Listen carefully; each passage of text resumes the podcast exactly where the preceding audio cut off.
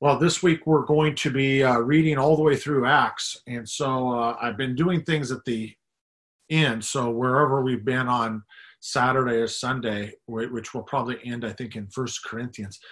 But uh, since next week we're going to end our reading, I thought I would just speak on Acts chapter 1. And then from here on out, we'll finish up the reading next week. And then the following Sunday, uh, maybe we'll just continue in Acts for a little bit. And part of the reason why I've been thinking that is that, you know, when we first went into these Zoom services, I can't remember what happened if we started reading through the Bible before or right about that time, but uh, it just coincided that we started the Zoom services, and as a church, we've started reading through the Bible. And again, uh, don't feel bad if you you know are behind, or there's no such thing as behind. We're just sort of taking it week by week. Here's the chapters, the the books that we're reading, and wherever you can jump in and whatever in whatever way, uh, that's great. But uh, I don't think we've ever had as many people in the church reading through the Bible at, at the same time, and it's a, a good thing for us because uh, this Zoom service has lasted a lot longer than a lot of us uh, had ever thought it would. In fact, this whole COVID crisis has lasted longer than we thought it would. And I think everybody just sort of viewed it as here's a bump in the road, and then we'll go right back to whatever it was that we were going back to. And it's becoming more and more clear that uh, something's changing, and we're not sure what's going to happen, and we're not sure if anything is going to go back to the way it is, or we're not sure what anything is going to look like. And that affects us in our daily lives, but it also affects us as we think about who we are as a church and what is it that God is doing for us as a church. And in terms of us as a church, this is actually a very unique opportunity that the Lord has given us to start thinking about what is the church that God's given us? What is it that we have in our hearts. What is it that God might be doing that's new for us? And as we look for guidance and think through that and we come at things with that perspective, there's no better place to start with that than to just be reading through the Bible and seeing what it is that God was doing with people throughout time. It's a much better place to look than to look over at this place or this place or to read some book that this person read about this church or that church. The best place to start is just reading through the Bible, seeing from a fresh perspective, maybe how is it that God has been interacting with people. And, and as we get into Acts, it even gets more specific because what's being introduced here at the beginning of Acts is uh, Luke, who wrote the Gospel of Luke and and then wrote this second book, Acts. Uh, what he's talking about is how something is fundamentally different. That from the beginning of time, people have been worshiping God. From the beginning of time, people have been talking and interacting with God. From the beginning of time, groups of people have been gathering.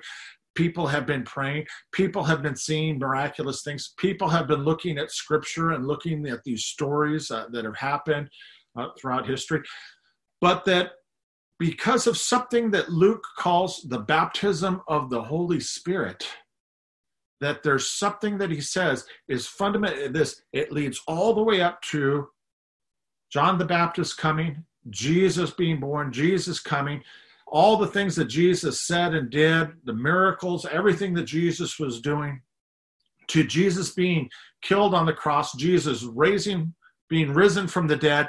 And then Jesus, as he says here, walking around for 40 days, talking and doing different things. And then him going up into heaven. And then from that point, there's this small point of waiting to for what there uh, is talked about here as the baptism of the Holy Spirit. And what he's saying is that this fundamentally changes everything. And what is it exactly that this baptism of the Holy Spirit is? That's a great place for us to start as a church as we're thinking what new things God might be doing. Uh, what track might the Lord be taking us?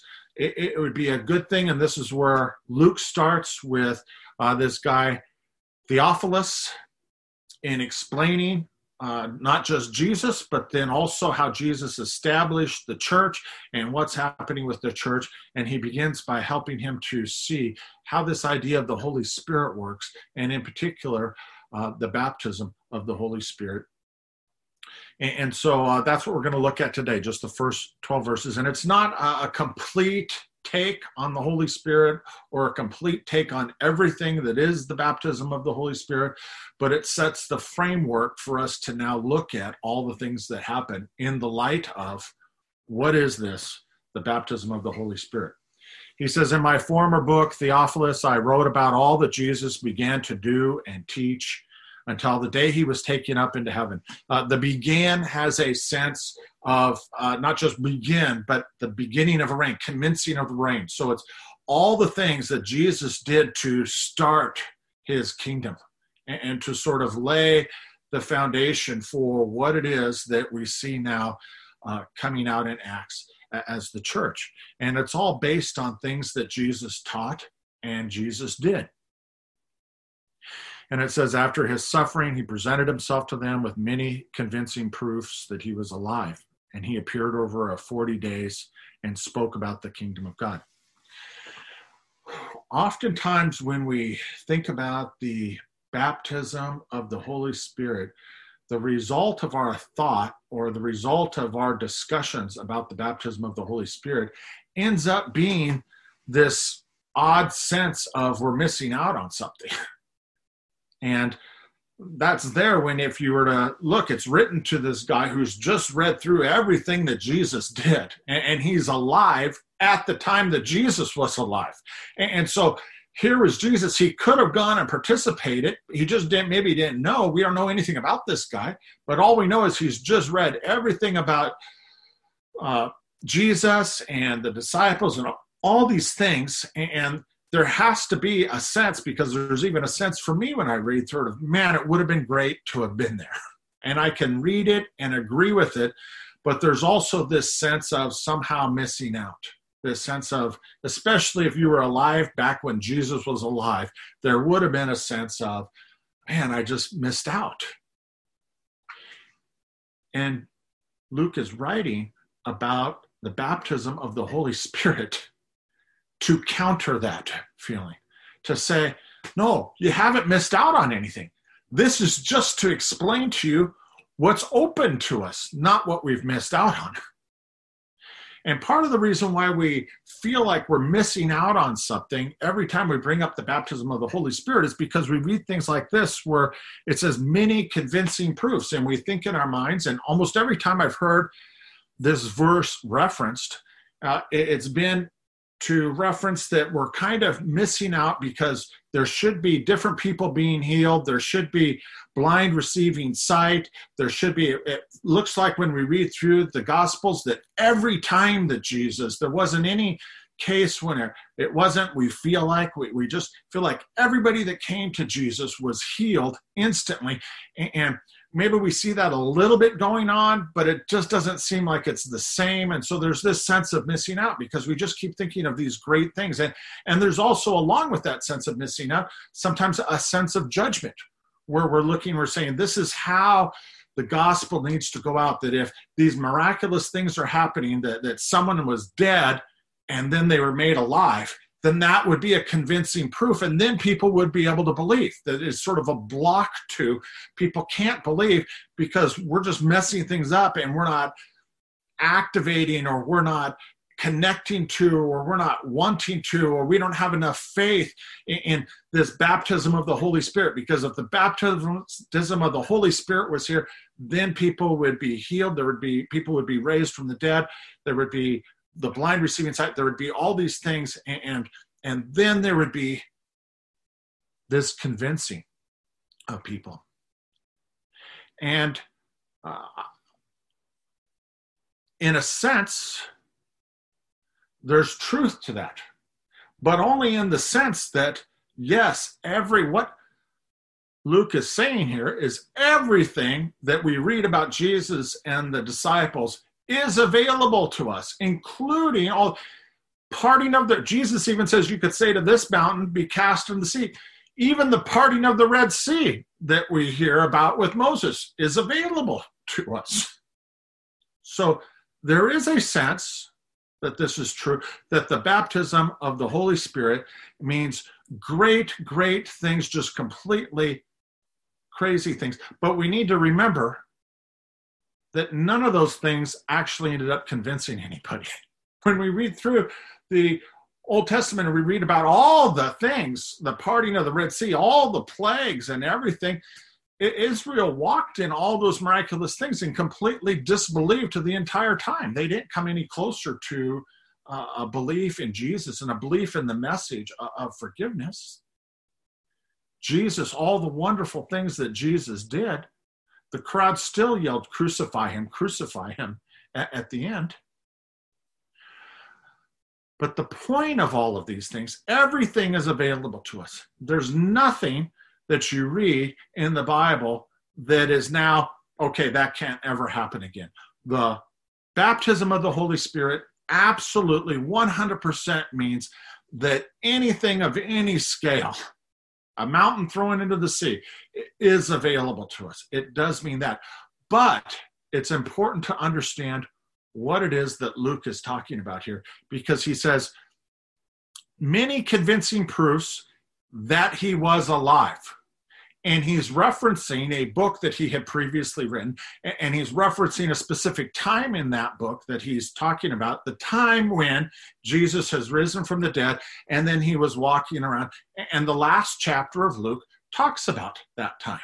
And so he's pointing us pointing theophilus to that last chapter of luke to look at it that in understanding uh, he's putting a contrast here that in order for us to understand the real benefit of this baptism of the Holy Spirit, look at this period of time, this last chapter uh, of Luke, and look specifically at what it was that I brought out here that you know people stated as their uh, uh, you know their eyewitness account that what they said convinced them that Jesus was alive. And so uh, just turn over to Luke 24 for a second.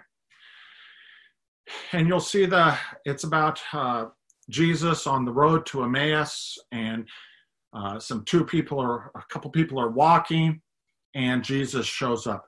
But but what is it that convinced them that Jesus was alive? Luke says. Look at that specifically. It says they asked each other, verse 32, after this whole thing. Were not our hearts burning within us while he was talking with us on the road and opening up scripture to us? The miraculous thing that Luke points to, that's one of the many convincing proofs, is a moment when we don't know that it's Jesus talking to us, but that scripture is being explained by someone. And then we come to realize our hearts inside of us, there's this burning, and we come to start to realize that this is Jesus talking to us. This is what has been happening in the church since day one. This is one of the important things that that happen, and, it's happened every day in every church. it's not you, you can't really say, oh, this church has it, that church, this church, a big church has it, a small church doesn't. Uh, uh, charismatic, this or this. However, we try to. This is just a standard, everyday thing, and hopefully you've experienced that. It's what we're hoping for. Uh, you know, it, there's no reason why a Zoom service holds us from that. but it's this moment when someone like me is preaching from the scripture, from a passage, and the people hearing instead of just hearing me blah blah blah or hearing some funny story or hearing some sort of you know whatever that, that's not what happens. What happens is, is it's this moment when something in your heart it starts to burn or you just start to feel this sense that you're being talked to that what's being said is being directed at you. And you don't have to be in very many services and have very many sermons. It's not that you know it necessarily happens every time, but it's been happening, and that's what we're looking for. And what's the the next thing that he says? If you just look a few verses later, they said, It is true. The Lord has written and has appeared to Simon. And then it says, The two told what happened to them on the way and how Jesus was recognized by them when he broke the bread. And this was just him breaking bread, but it was also symbolic of taking communion.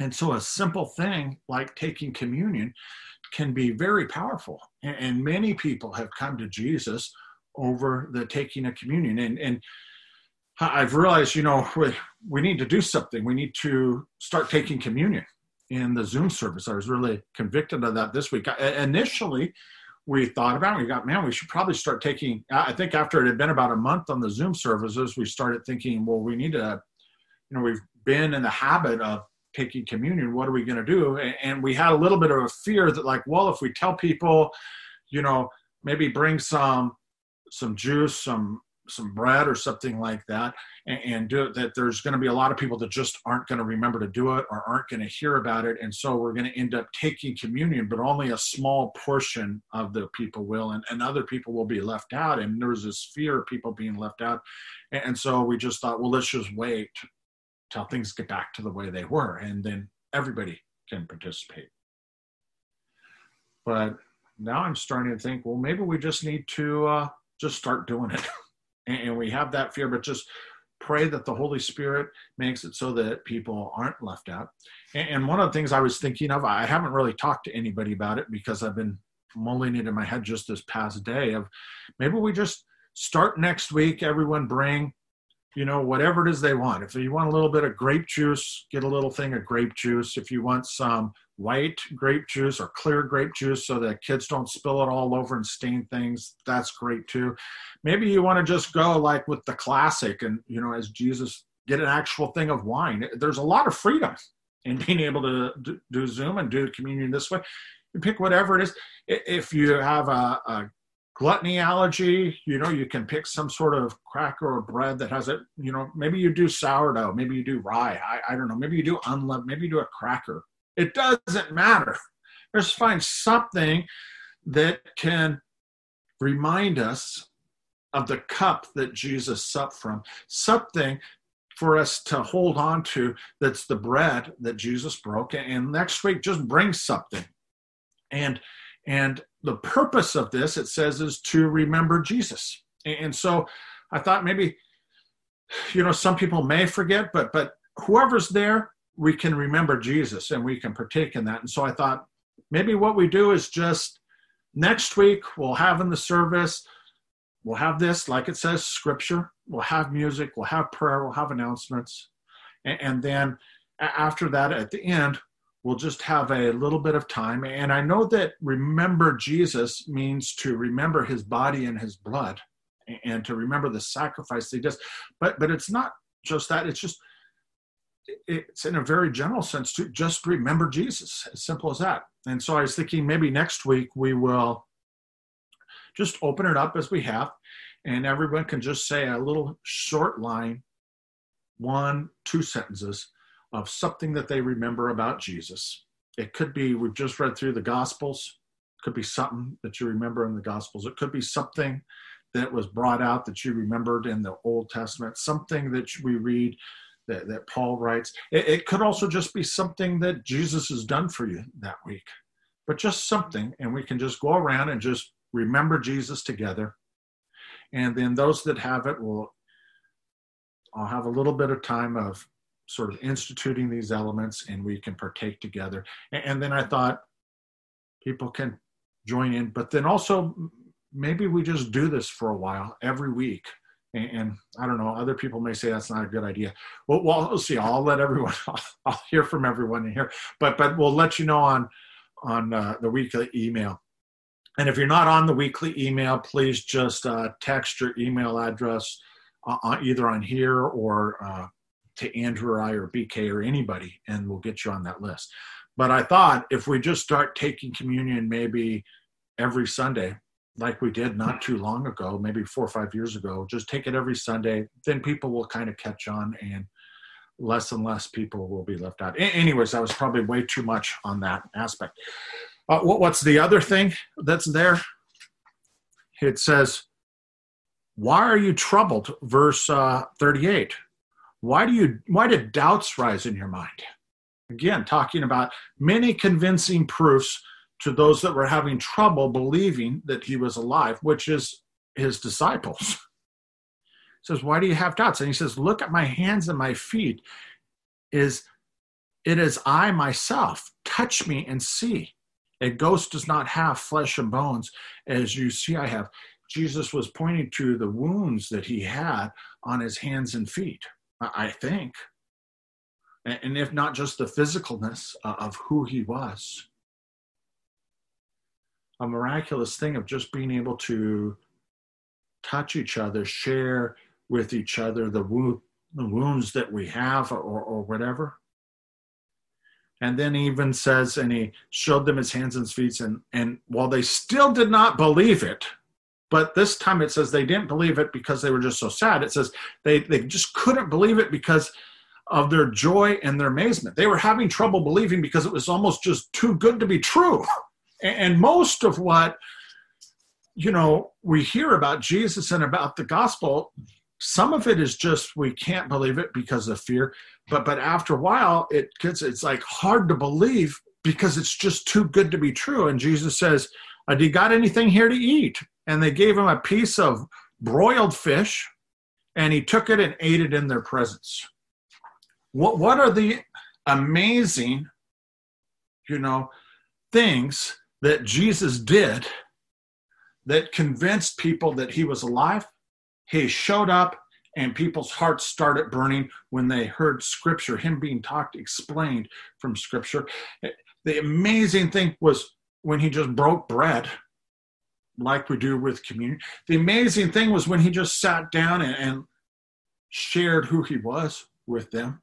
The, the amazing thing was when he just ate a piece of bread together or ate a piece of fish together. In other words, the many convincing proofs, at least all that that Luke, it doesn't mean that he didn't do miracles, he most certainly did, but the ones that Luke is referring to here are these that are very simple, simple things, but ended up being a convincing truth. In other words, they ended up being life changing. And what he's pointing out there is that to that feeling that we have of missing out, that part of the reason why we're feeling like we're missing out on something, and even with this COVID thing and us doing the service on Zoom, we probably all feel at least a little bit we're missing out on something. But part of the reason why we're feeling that missing out on is because we don't understand what this joy or this amazement, that what's too good to be true concerning the baptism of the Holy Spirit. And what that is, that's too good to be true concerning the baptism of the Holy Spirit, is not just that we're capable of taking this mountain and just saying cast into the sea, like something super powerful. The amazing thing that's too good to be true is that even the simplest, most basic things, just eating a piece of fish with someone because of the baptism of the Holy Spirit, it can be as life changing as if someone had seen someone risen from the dead. In other words, the things that are most life changing are not the big, blown out, powerful things. Because of the baptism of the Holy Spirit, all the simple, what you might even say mundane things, are just relational things that come up are open to and the, because of the Holy Spirit, not because of the act itself, but because of the Holy Spirit being tied to it, it is the most life changing thing. The baptism of the Holy Spirit doesn't mean that we now have acts that are life changing. The baptism of the Holy Spirit means the Holy Spirit is coming behind everything, big and small. The Holy Spirit is coming behind the smallest of the most insignificant of things to bring power and life changing force into people's lives. And so, for us, there's no reason to feel like we're missing out. because the big things that we read about in the Bible, those were not necessarily the most life changing things. Those were not necessarily the biggest things in the kingdom of heaven. They were not necessarily the things that brought people to believe in Jesus. They, some of it, if the Holy Spirit is there behind it, then it does. It's not a denial of those things. It's not saying those things aren't important, but those things are only as important as whatever else the Holy Spirit is doing. And it turns out that a lot of what the Holy Spirit is doing is things that we just pass by on because we just, it's too good to be true. We're still clinging to the power of the act rather than the power of the Holy Spirit, the power of the gift rather than the power of the Holy Spirit. He's saying just focus on the power of the Holy Spirit. And the power of the Holy Spirit is powerful enough to make you tying your shoelaces a life changing thing. And if you start looking at it like that, you'll be surprised at how many just normal things end up being something that is that brings people to Jesus. Now, uh, what else is it about the Holy Spirit? he, he brings this up. He there's a contrast here when he says in verse 5 for john baptized with water but in a few days you will be baptized with the holy spirit um, there's a difficulty with this translation because there's a a word uh, a few words the way that this is framed it's something that's called it's untranslatable in other words uh, there's like a, a word in the greek but there's really just no english word that it can be translated into. It's just it's a concept that isn't encapsulated within a word in the English language. So they call that untranslatable. It doesn't mean that you can't understand what it says. It just means that in order to convey what this is, you would have to explain it. You would have to put like multiple words in there, and that's difficult with the translation to put multiple because then those multiple words you add in to explain it are all sort of subjective and may or may not be what God's saying. But, but what the concept is, is that he's introducing a thought, baptism with water, or John baptizing with water. He's introducing a thought, and he's introducing that thought in such a way that it highlights this contrast with another thought that he brings up. And by it highlighting that contrast, by you seeing that it's not this, but this, that that tells us what this is. So he's he's telling us what baptism in the Holy Spirit is by how it contrasts this. And part of the reason why it's hard for us to see how it contrasts, we can see some differences between water and the Holy Spirit, and that water is maybe static, it's a symbol of the Holy Spirit is living and active. Those things are true. But but within the text, there's highlighted there a contrast, and there's this one word there. That's uh, the word is in. Now, you know, if you were to like transliterate it, it would be like en. But the meaning is in, like in for us, and it means that in. And that contrast is lost when we translate it with water, with Holy Spirit. With this, with this. There doesn't seem to be a contrast there. And so it's hard for us to see with this, with this. But that's not the way it is in the text. There is no with this, with this. It's that the the the sense of the word implies with, but it's just this water and the sense implies with. But with the Holy Spirit, there's this word in. In other words, what's different about it is that the Holy Spirit is about us being in this. Um, again, if you if you look at maybe the context of the story, someone's reading through the gospel, and they were alive at the time of Jesus, and, and your natural thought would probably be, man, I wish I could have been in this story. I wish I could have been there. It would have been great if I could have been in this story. John's saying, no, no, the Holy Spirit, the baptism of the Holy Spirit means that we are in the story. what he's saying is the good news that's so good that it's it's almost like too we, we just it's hard to believe it but it means that we don't just have to read through the Bible stories and see it and agree with it and kind of wish that we could be in it. He's saying, the Holy Spirit means that we are in it. The Holy Spirit, the baptism of the Holy Spirit is given to everyone that believes in Jesus, and the baptism of the Holy Spirit is given to every church that believes in Jesus. And, and over the course of time, and we as a church and we as people and individuals, he's saying that the invitation, the option is for us to be in it. In other words, it's not just looking out and seeing what great things might be happening over here, what great things might be happening over here, and wishing that we could be in that. And as we think about the church, thinking about all these great things and, and how we want to be in it, he's saying that's not what it is. What it is, is that every little thing can be huge because of the Holy Spirit. And we are in it and it's just a perspective change that we need to take a hold of. That church, it's not just about us watching something on YouTube or us watching something on Zoom and then coming to agree with it. If that's where we are, that's fine. That's a great starting point. That's where this guy is. But what Luke is trying to encourage us to is there's a greater joy than that. There's something more even than just that that that sense of seeing it and agreeing it. And what that more is, is we have available to us if we so choose to realize, to see, to set our hopes on that we are in this. That if the baptism of the Holy Spirit is true, if it is here, then what that means is we are in the story. Now, the last thing why is it sometimes we feel like we're missing out? Why is it sometimes we just feel like we're watching from the outside and we're not in?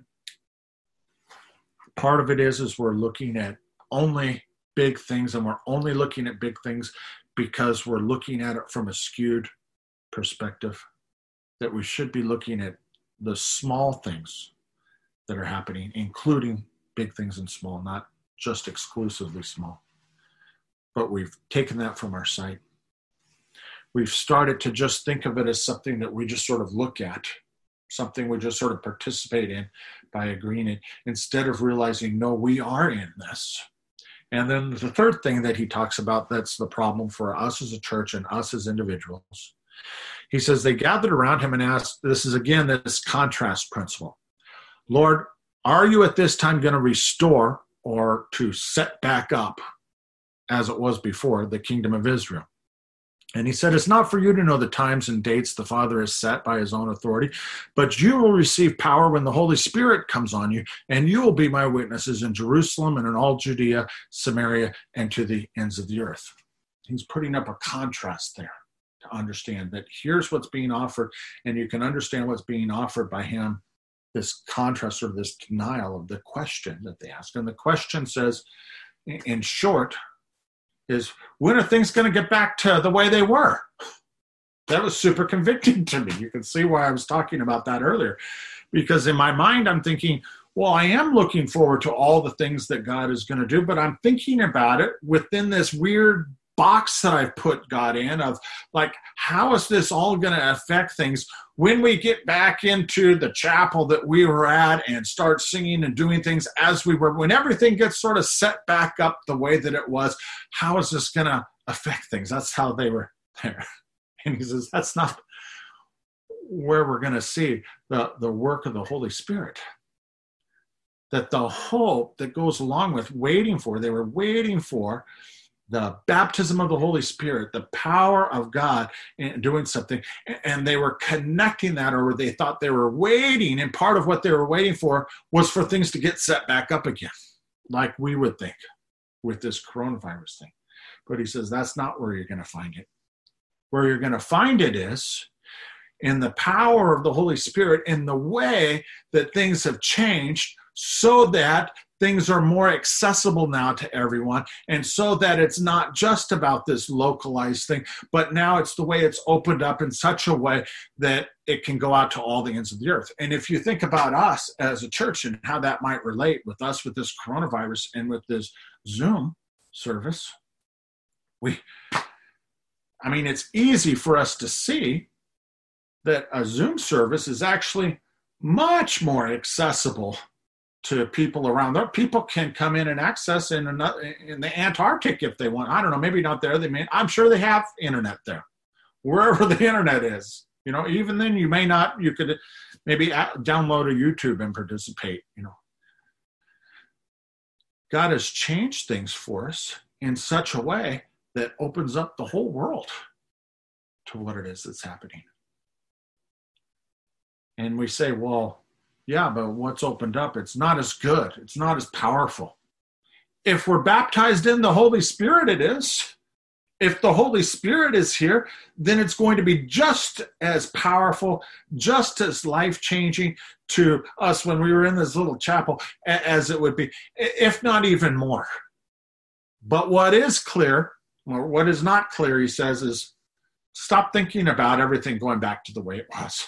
Just think about what God's opening up to us, what new things God is opening back up. And there's definitely an opportunity for us with this to think about it in a sense where some of us may move to Alabama, some of us might move to Australia or China or like Russia or something, and we can still access the fellowship of this body that's here. And, and who knows? There's lots of people in the church. We're a small church, but we have a high percentage of people that speak other languages. Maybe we might add something to it, see where the Holy Spirit leads us. Those are the types of things that we want to be thinking through. As God opens people's hearts and opens up our access to people and changes our format in things, it's worthwhile for us to think about how might this open up to something bigger and not bigger in a sense of just this metropolis of a church but how just us doing the simple things that we're doing might become accessible to people all over the world and he says after this this is the last part he was taken up from their very eyes after a cloud hid him from their sight. The idea is, is Jesus was lifted up into the heavens. And as he was going up, there were some clouds up there, and he sort of passed into the clouds and sort of obscured the sight. And and it says that they were uh, looking intently up at the sky as he was going, and suddenly two men dressed in white stood beside them and said, Men of Galilee, they said, why, why do you stand there looking into the sky? This same Jesus who, who has been taken from you into heaven will come back in the same way that you have seen him go into heaven. It's a redirection of our hopes. We sometimes we have something special, and they had something very special with Jesus that was there, and they're holding to that that's special. And the idea that's in the back of their mind is setting things back up. And in what way is it going to be set back up to sort of, and there's a certain sense of security that we have in holding to the way what we had before. And he says the reason why we're holding to it, part of it is, is that sense of security, uh, of just sort of that safety in what we had. But he says that safety, that security, that, that that's actually going to be here when Jesus comes back. Then we'll have that. But this, for right now, is not about that. It's not about clinging to all the stories that we had. You know, you know, maybe I was a drug dealer and then I came to Jesus. And now I'm 50 years old, and that's been my story for 30 years. That's the only story I'm ever going to tell? Or this is our church and we're talking about things that have happened 10 20 years ago? It's not that remembrance is not important. Remembrance is a huge part of the bible in remembering what god has done so that we will have faith in what god is going to do in the future. But the point of it is isn't to just be dwelling on all that happened and how wonderful this was here or how wonderful this was back then and how we've blown up these images of things the point is that if we're baptized in the holy spirit the very small things are powerful. If we're baptized in the Holy Spirit, we are in this together. We're in this story. If we are baptized in the Holy Spirit, there's no sense to be just longing about and talking about things of old. It's to set our hope on what new thing the Holy Spirit is doing today. We haven't missed out on anything. We don't need to long for whatever it is we're in this, and this story is continuing forward, and there's going to be a great chapter tomorrow. And he's saying, be looking for that and be in that chapter. And know that that chapter isn't necessarily about the things that everyone else is blowing out. It's about the day to day things that we do that the Holy Spirit makes powerful and life changing. Uh, let's pray.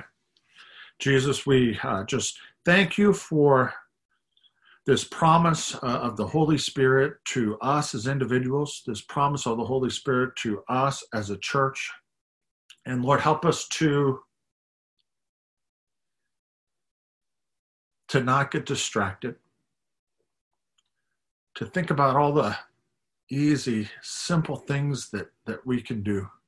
It's easy to just say hi to a neighbor. It, it's it's easy, Lord. You've made it easy for us with this Zoom service to just invite people. You've made it easier for us to call people. You've made it easier for us to reach out to friends, family, people that we know uh, as a church throughout the whole world. Help us to see those small things that you can, that you desire to turn into big things, that you are going to turn into big things. Help us to grab a hold of us being in this story, in it together, and help us to to take joy in the new things that you're bringing, the new chapter that you're unfolding uh, this next few days, this next few weeks, this next year. Help us to be excited about it because of the Holy Spirit. We ask these things in your name, Jesus. Amen.